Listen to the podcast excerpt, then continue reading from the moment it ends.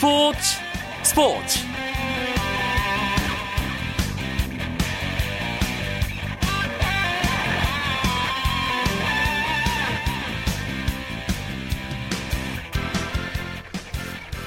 안녕하십니까. 수요일 밤 스포츠 스포츠. 아나운서 이광용입니다.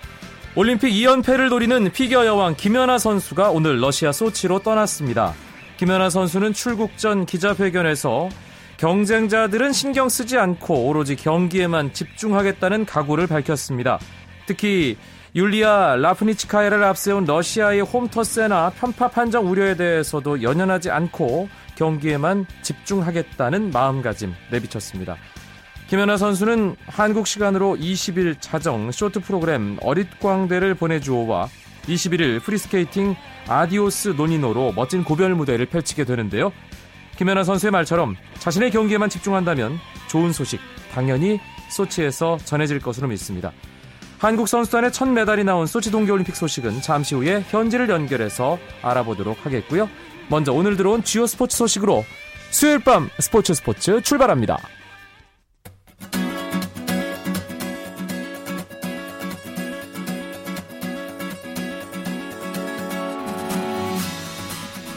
프로배구 오늘 두 경기가 있었습니다. 남자부에서는 우리카드 대 현대캐피탈의 경기가 있었는데요. 5세트 접전이 펼쳐졌습니다. 현대캐피탈이 세트 스코어 3대 2로 승리했는데요.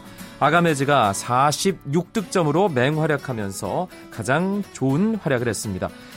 한편 여자부에서는 IBK 기업은행이 GS칼텍스를 3대 0으로 완파하고 4연승을 질주하며 선두를 더욱 굳게 지켰습니다.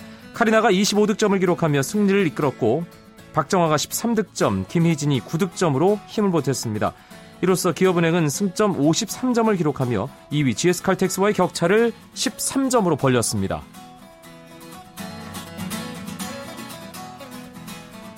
잉글랜드 프로축구 2부 리그 왓포드로 이적한 박주영 선수가 두 경기 연속 결장했습니다. 박주영은 리그 챔피언십 버밍엄 시티와의 경기에 출전하지 않았는데요. 지난 1일 왓포드로 이적한 박주영은 이적 직후인 3일 앨비언과의 경기에 교체 출전한 뒤 두 경기 연속 그라운드를 밟지 못했습니다. 한편 왓포드는 1대 0으로 승리했습니다. 볼턴의 이청용은 번리와의 경기에 풀타임 활약했지만 팀은 0대 1로 패했습니다. 미국 메이저리그 진출을 노리고 있는 윤석민 선수가 볼티모어 오리올스와 막바지 협상을 벌이고 있다는 미국 언론의 보도가 나왔습니다. 미국 지역지 볼티모어 선은 아직 최종 결정이 나지는 않았지만 윤석민과 볼티모어가 구체적인 협상을 하고 있다고 보도했는데요. 볼티모어는 세부 사항에 합의해도 physical 테스트를 마칠 때까지 공식 발표를 하지는 않을 계획인 것으로 알려지고 있습니다.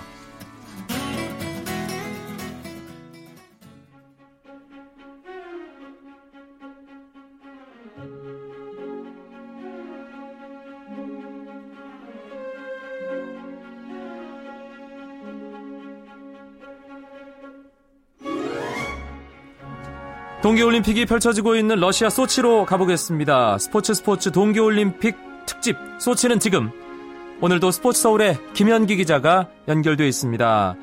안녕하세요. 네, 안녕하세요. 드디어 드디어 첫 메달이 나왔네요. 네, 기다리던 첫 메달 그것도 금메달을 어, 제 예고한 대로 이상하 선수가 따냈습니다.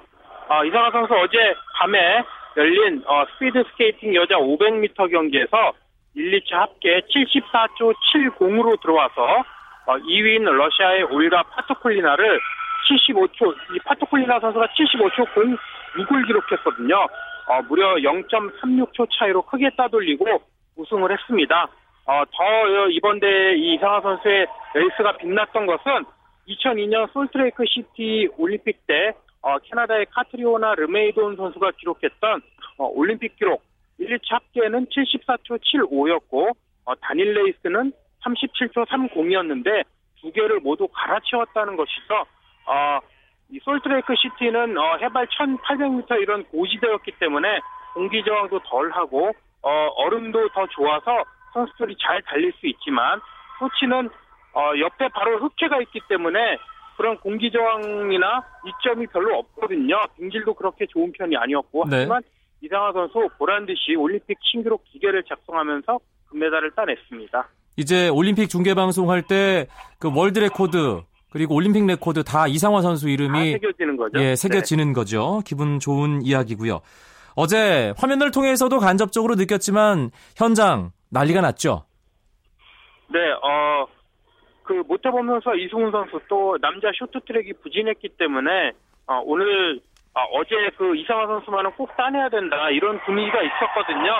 이상화 선수가 예고한 대로 예상대로 우승을 하면서 어, 선수단도 전체 기뻐했고 어제 김재열 선수단장도 직접 와서 봤는데 또 축하해주는 그런 모습이 눈에 띄었고 한편으로는 어, 이상화 선수마저 금메달을 따지 못하면은 우리 선수단 부진이 길어질 뻔했는데 안도의 눈빛이라고 해야 할까요?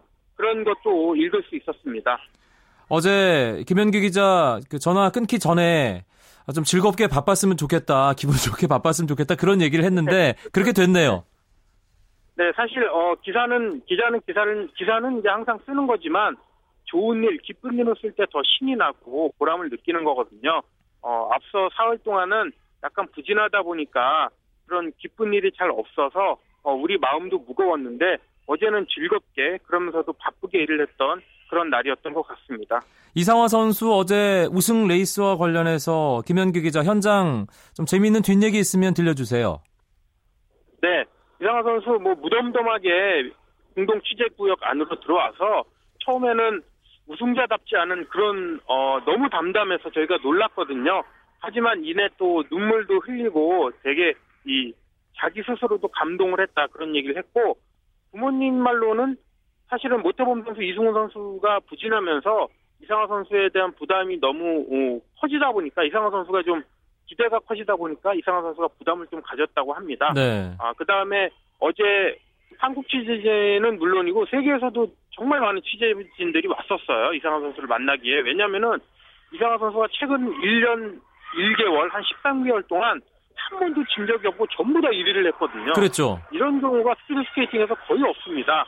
어, 예를 들면 경제 전문지 월스트리트 저널 어, 이런 데에서까지 와가지고 이상화 선수가 한국에서 어, 몇 번째로 뭐 유명한 선수냐 또 뭐 김연아와 비교를 해달라 이상화 선수가 언제 졌냐 최근에 진 경기가 언제였냐 이런 걸 또 물어보고 가고 또 뭐 광고 같은 거 얼마나 찍냐 뭐 이런 어, 경제적인 효과에도 관심을 보였던 게 기억에 남습니다. 광고는 앞으로 엄청나게 많이 찍겠죠.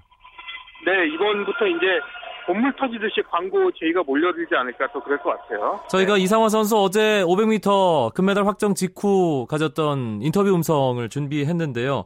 한번 우승 소감 들어보시죠. 어, 한번 겪어봐서 굉장히 무덤덤하고요. 어, 올림픽이라는 게 날 실감이 나네요. 1차 레이스에서 조가 굉장히 안 좋게 붙었어서 저랑 같이 백미를 가지는 선수였다면 제가 그보다 더 기록이 좋게 나왔을 거라고 생각했는데 음, 그러지 못해서 좀 아쉬웠고요. 그래도 2차 레이스 때 만회해서 네, 굉장히 좋게 생각해요. 제가 이렇게 탈 줄은 몰랐어요. 왜냐하면 다른 선수들의 기록이 1차 레이스부터 이렇게 좋게 나왔기 때문에 어, 네, 걱정도 많이 했지만 거기에 개의치 않고 그냥 제 레이스에 집중했던 것 같아요. 어, 천 미는 제가 어, 정, 어, 메달 도전이라기보다는 그냥 이제 500m가 끝냈으니까 그냥 정말 축제 분위기를 네, 1000m 레이스가 남았지만 부담 없이 타겠다는 얘기까지 이상화 선수 목소리 들어봤습니다. 사실 어제 제갈 성렬 전 국가대표 감독과 얘기를 나누면서 저는 그런 생각을 했거든요. 넘어지지만 않으면 뭐 무조건 금메달이다. 김현기 네, 기자도 그렇죠. 다른 네. 나라 선수들이 1등은 이상화일 거고 그냥 우리끼리 은메달, 동메달 경쟁하는 거예요라고 얘기했다고 그런 어, 말을 했는데 1차 레이스와 2차 레이스 사이에 뭔가 좀 약간 걱정하는 그런 기운이 현장에서 있었나요? 아니었겠죠? 네, 사실은 어, 1차 레이스 때 이 파트쿨리나 올가 파트쿨리나 선수가 생각보다 잘 탔습니다. 그리고 러시아 홈 이점이 있기 때문에 열광적인 응원 분위기가 있었고 그래서 0.15초 차이가 나서 이상화 선수가 0.15초 차이로 이겼는데 예전에는 0.3초나 0.4초 정도로 이겨왔거든요. 그렇죠. 그래서 어, 파트쿨리나 선수가 2차 레이스 때 너무 잘 타면은 이상화 선수가 뒤에서 부담을 받는 거 아니냐. 실제로 파트쿨리나 선수가 잘 탔어요. 하지만 이상하 선수 어, 그런 거에 아랑곳하지 않고 보란 듯이 어, 1차 레이스보다 더 좋은 기록으로 들어와서 우승을 확정지었고 뭐 또 하나 뒷얘기를 들려드린다면은 이상하 선수가 4년 전에는 우승 후보는 아니었고 동메달 정도 예상됐는데 어, 금메달을 땄거든요. 그랬죠. 그때 깜짝 금메달이다 이런 얘기가 많았어요. 세계적인 어, 세계 빙상의 평가도 그랬고 이상하 선수가 어, 밴쿠버 깜짝 금메달 말을 듣기 싫어서 4년간 더 열심히 노력하고 땀을 흘렸다 이렇게 어, 얘기를 했고 또 이런 각오로 달렸다고 또 어, 말을 했습니다. 이 좋은 기운을 모태범 선수가 1000m에서 이어갔으면 좋겠습니다. 아, 오늘 밤 한국 시간 기준입니다. 모태범 선수 1000m 레이스에 나서는데 현재 전망은 어떻습니까? 네, 한 1시간 15분 뒤면 모태범 선수가 1000m 나오는데 어, 전체 40명 중에 어, 모태범 선수가 미국의 브리안 한센 선수와 19조 맨, 맨 뒤에서 두 번째 조에 나섭니다. 전망은 어, 1000m 역시 대여섯 명이 비슷하다. 우선 샤니 데이비스라고 이 종목 3연패를 노리는 미국 선수가 있는데 그렇죠. 이 선수가 유력하고 그 다음에 어, 500m에서 어, 금메달을 딴 미셸 물더 선수가 원래는 주 종목이 1000m입니다. 미셸 물더를 포함해서 네덜란드 선수 3명이 또 뒷조에 다 배치가 돼가지고 이 선수들이 또 어, 소치 올림픽 와가지고 상당히 잘하고 있기 때문에 역시 경계 대상이고 여기에 카자흐스탄의 데니스 쿠진이라는 선수가 또 있어요. 이 선수, 쿠진 선수, 그리고 모태범 선수까지 해서 한 6명 정도가 다투지 않겠느냐. 하지만 모태범 선수가 어, 작년 12월 마지막 월드컵 대회 때 우승도 하고 했기 때문에 이상화 선수의 기운이 잘 전달돼서 어, 좋은 레이스 한번 펼칠 것 같으니까 국민들도 많이 성원해 주시면 될 것 같습니다. 그리고 우리 스피드 스케이팅의 맏형이죠. 이규혁 선수. 아마도 올림픽 마지막 레이스가 될 것 같은데요. 1000m. 네, 1994년 릴레함메르 올림픽 때 이규혁 선수가 고1이었는데 이때 처음 나서서 벌써 올림픽 여섯 번째 오늘이 마지막 레이스입니다. 어, 그저께 어, 500m 경기를 뛰고 나서 어, 취재진들이 모태범 선수 못지않게 이규혁 선수한테도 많은 관심을 기울였거든요. 이규혁 선수 후회 없는 레이스를 하겠지만 어, 최근에 또 컨디션이 좋다고 해요. 그래서 그래도 한번 메달 노려보겠다 이렇게 당차게 어, 선언을 했습니다. 우리 컬링 여자 대표팀도 좋은 분위기 이어가고 있죠. 네, 지금 제가 사실 컬링 경기가 연- 열리고 있는 아이스큐브 컬링 센터에 나와 있거든요. 한국 선수, 한국 여자 대표팀 지금 스웨덴 여자 대표팀과 3차전을 벌이고 있는데 지금 막 끝났습니다. 네. 근데 아쉽게 7대 4로 어, 우리 한국 여자 대표팀이 졌어요. 그래서 지금 일본은 첫 경기에서 이겼지만 스위스 스웨덴에게 졌기 때문에 1승 2패인데 어, 내일 어, 밤에 러시아 대표팀과 경기를 하는데 러시아가 상대적으로 약하기 때문에 러시아 이기면은 또 가능성이 있으니까 아직 기대를 갖고 어, 지켜봐 주시면 될 것 같습니다. 네, 알겠습니다. 아, 김현기 기자와 오랜만에 기분 좋게 소치 이야기 나눠봤습니다. 현지에서 계속 고생하시고요. 좋은 소식 계속 부탁드립니다. 고맙습니다. 네, 고맙습니다. 쳤다 하면 홈런이고 슛 골이고 각본 없는 한편의 드라마. 그것이 바로 그것이 바로 손에 잡힌 우승 트로피. 목에 걸린 그 배달 너와 내가 하나 되는. 그것이 바로 그것이 바로 그것이 바로 꿈꾸던 스포츠. 꿈꾸던 스포츠. 꿈꾸던 스포츠. KBS 1라디오 이광용의 스포츠 스포츠 네, 새로운 로고송. 어, 느낌 괜찮은데요, 조현일 기자? 아, 굉장히 신나네요. 춤출 뻔했습니다. 한 주간의 농구 소식 월간 루키의 조현일 기자와 함께 하겠습니다. 어, 조현일 기자를 맞아서 저희가 특별히 준비한 거예요. 아, 그래요. 아, 네. 영광입니다. 우연히 네. 맞아 떨어진 거죠. 예. 오늘도 외롭게 혼자 나왔지만 이 시간에 꽉 채워줄 것을 믿으면서 농구 이야기 시작하겠습니다. 오늘 있었던 두 경기 결과부터 정리해 주시죠. 네, 울산 모비스와 전주 KCC의 만남에서는 모비스가 90대 85로 이겼습니다. 아, 경기 막판까지 치열한 접전이었는데요. 양동근이 21득점, 로드 벤슨이 더블 더블을 기록한 모비스가 아, 승부처를 잘 지켜내면서 1승을 추가했습니다. 서울에서는 삼성과 부산 KT가 대결을 벌였는데요. KT가 75대 68로 이겼습니다. 아, 4쿼터 막판 타임아웃에 전창진 감독으로부터 호통을 들은 이 아이라 클락 선수가 4쿼터 막판에만 분노의 8점을 몰아넣으면서 네, 팀 승리를 이끌었습니다. 예. 전창진 감독이 화를 내면 어, 거기에 발끈하는 선수도 있었는데 네. 클라크 선수는 아, 그 감독의 기대에 부응하는군요. 그렇죠. 긍정적으로 네, 화를 잘 승화시켰죠. 예, 순위표 짚어보죠. 네, 서울 SK와 울산 모비스가 공동 1위를 달리고 있고 창원 LG가 한 경기 차이로 3위입니다. 아, 오늘 승리한 부산 KT가 단독 4위고요. 아, 오리온스와 전자랜드가 공동 5위로 양보 없는 대결을 벌임, 어, 펼치고 있습니다. 아, KGC가 단독 7위에 올라 있고요. 아, 오늘 패한 삼성과 KCC가 공동 8위입니다. 아, 원주 동부는 꼴찌에 처져 있습니다. 네. 이 순위표가 이게 좀 묶이네요. 셋, 셋, 셋, 하나. 네. 이 4라운드 이후부터 지금 SK와 모비스 LG가 상위권 셋, 그리고 중위권은 KT와 오리온스 전자랜드.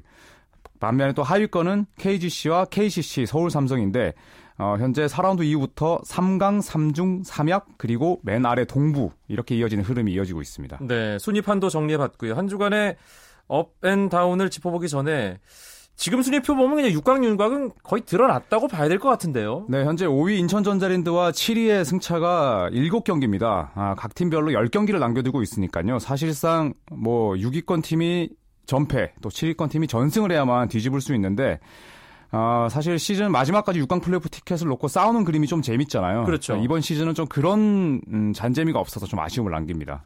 한 주간에 up and down 짚어봐야 되는데 up은 그냥 뭐 이, 이론의 여지가 없는 것 같은데요. 네, 뭐 어제 경기에서 아주 아쉽게 패하긴 했지만, 네, 고양 오리온스 자 8연승을 달리면서 또 화끈한 공격 농구도 함께 펼치면서 아, 벌써부터 플레이오프를 기대하는 팀으로 어, 거듭나고 있습니다.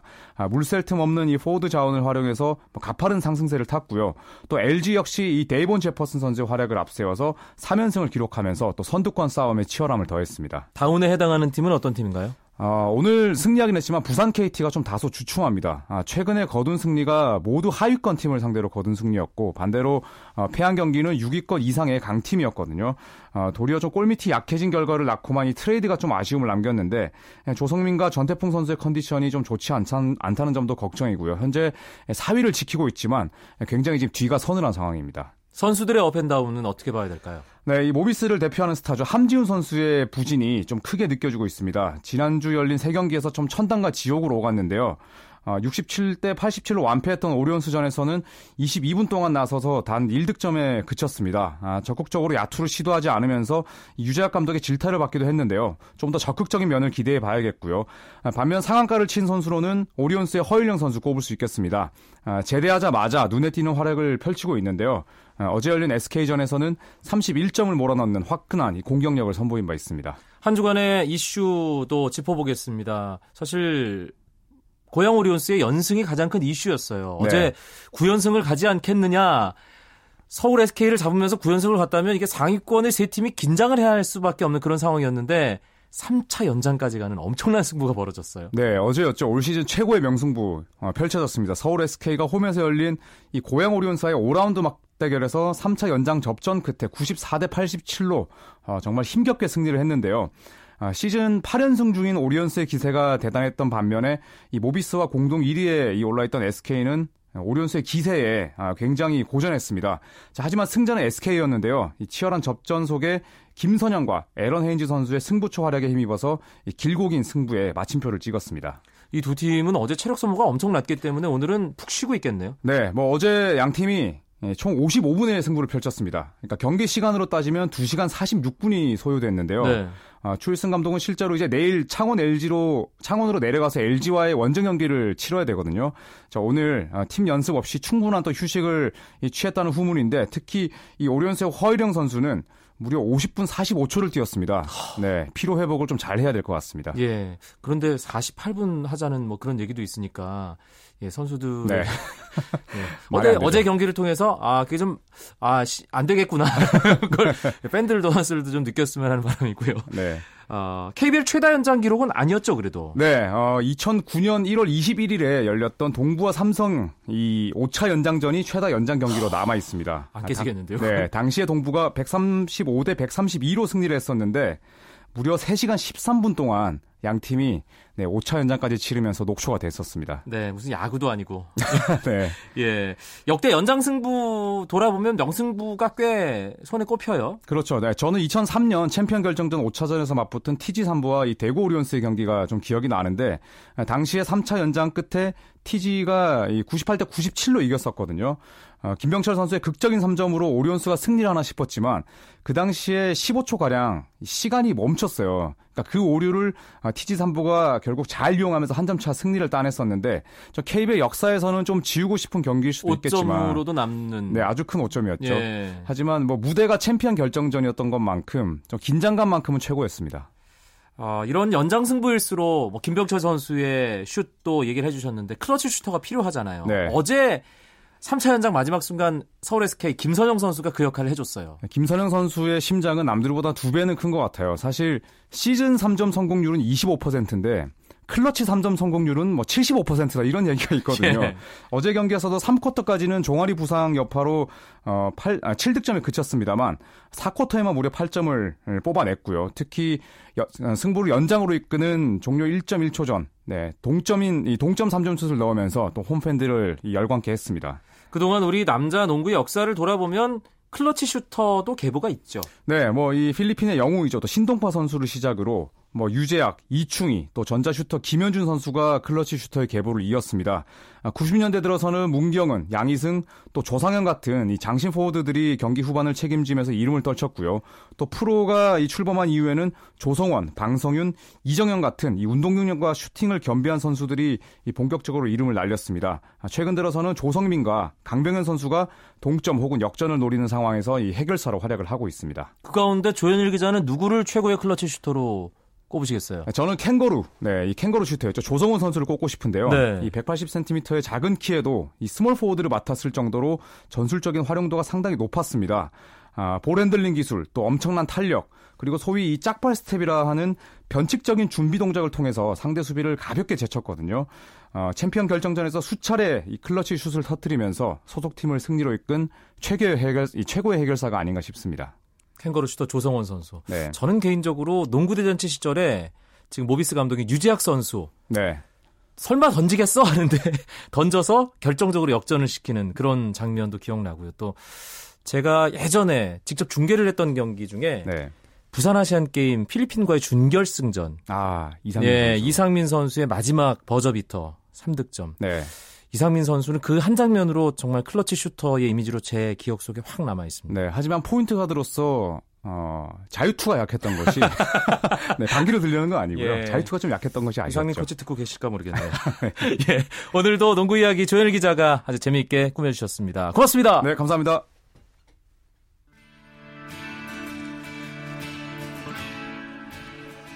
스포츠로 풍성한 시간들 지나고 있습니다. 내일도 스포츠 스포츠, 소치 이야기, 아, 그리고 여러 가지 재미있는 스포츠 이야기 들고 여러분들 다시 찾아뵙겠습니다. 멋진 수요일 밤 보내십시오. 아나운서 이광용이었습니다.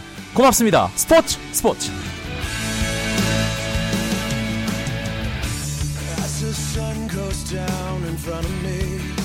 Reminds me where